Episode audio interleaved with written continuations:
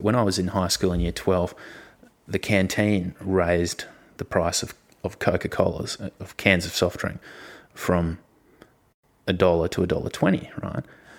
Scandalous, yeah, absolutely. Yeah, scandalous. So I said, well, I'm not going to have a bar of that. At the time, Woolworths was selling cans of Coke for about 63 cents, right? So I went and bought, on the first day, I bought about, I bought a 30 block of Coke, right? There was a vacant locker next to me. I got an esky and I took ice and I had a till. And I undercut the tuck shop by 20 cents to get it back to the price of a dollar, right?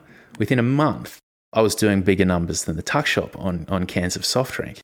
And this went on for a while until the school marshal found out about it. And he's like, uh, open it up. He's busted it open, and you know, there's cans of Coke. And I'd branched out into chips at that stage.